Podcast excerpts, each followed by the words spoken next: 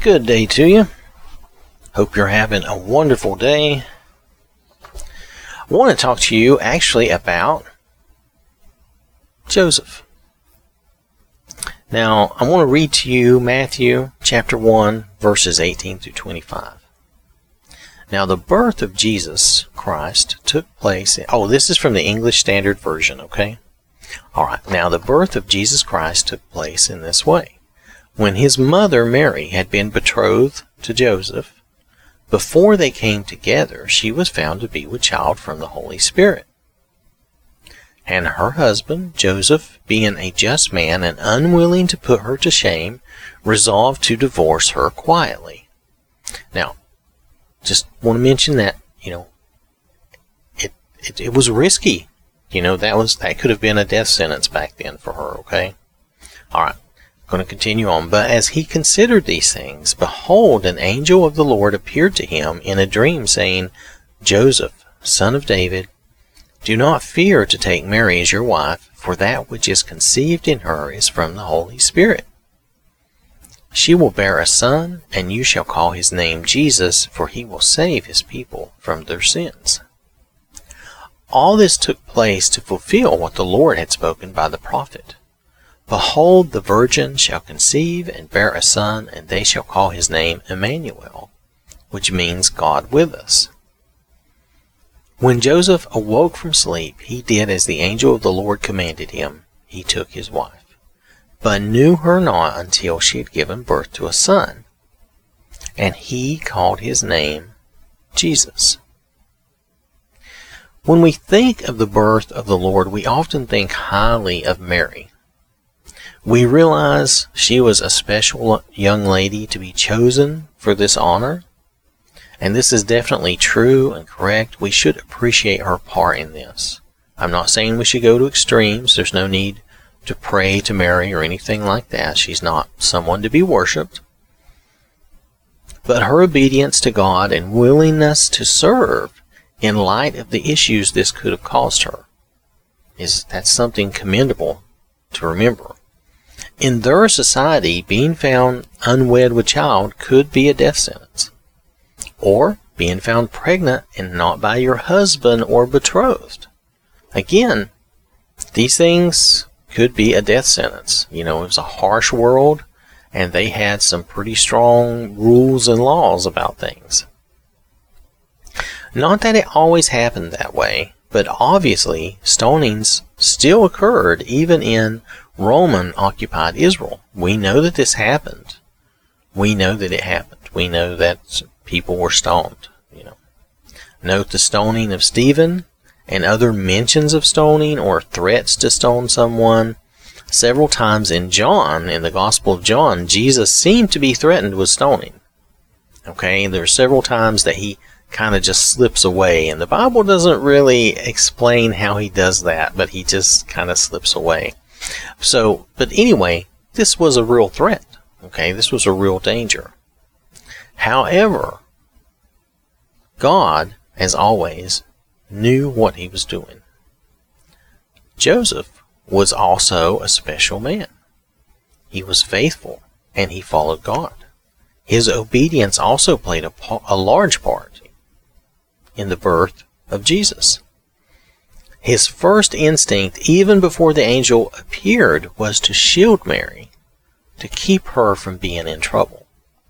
Yeah, he may have been disappointed, he may have been hurt, he may have thought whatever he thought, but you notice he was going to do it quietly. He was not going to hurt her. You know, he was not going to do anything to, you know, put her at super risk. You know, he was trying to shield her. And yes, I, realize too, it may have been better for him as well to quietly do it and keep it on the, you know, on the quiet side. But at the same time, you know, some people would be extremely angry and they would lash out and they would make it very public and very awful for her.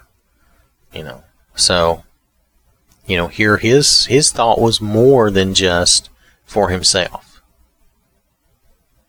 Once the angel had explained Joseph did as the Lord commanded. He even took them to Egypt to protect the child Jesus. You know, he did these things. He followed what the Lord said. When the Lord sent him a message and telling him to go here or do that, he did it. He accepted Mary as his proper wife, and they had their own children together. Okay? So they continued on, and they had their own family. But Joseph also raised Jesus as his own. Due to their society and the way they were, he let others assume that Jesus was his son.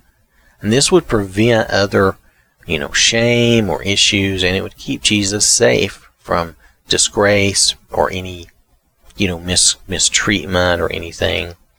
And you'll notice in John chapter 6, verse 42, um, some this is again from the English Standard Version, and, and some people are saying this was when Jesus came to uh, speak in, in his hometown.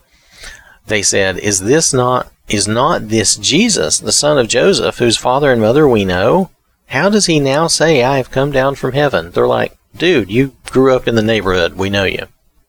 You know, so um, I'm not trying to really make fun of them, but I mean, you have to understand that attitude and how that comes. It's like, yeah, uh, we, we, we saw you growing up. We know you. So, but notice that they all believed that this was Jesus, the son of Joseph.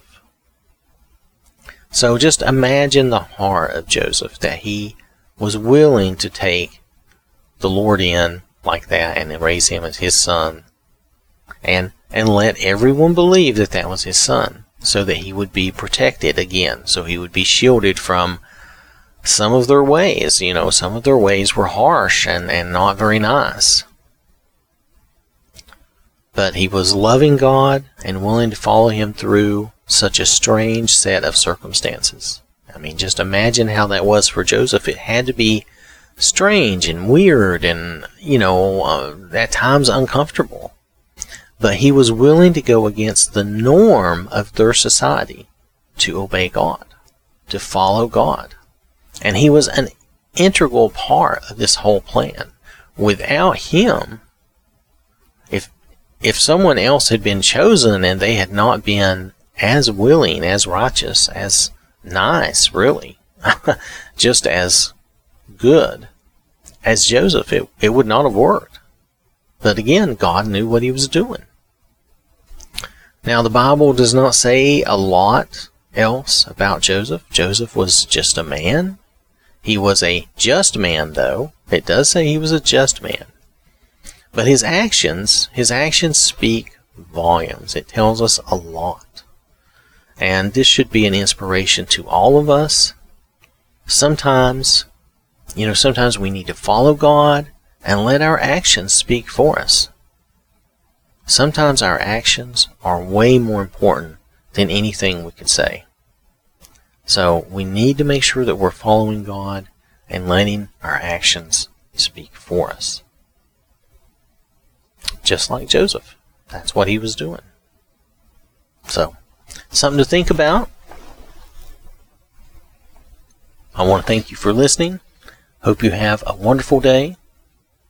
May God bless you and keep you safe. And remember, God loves you.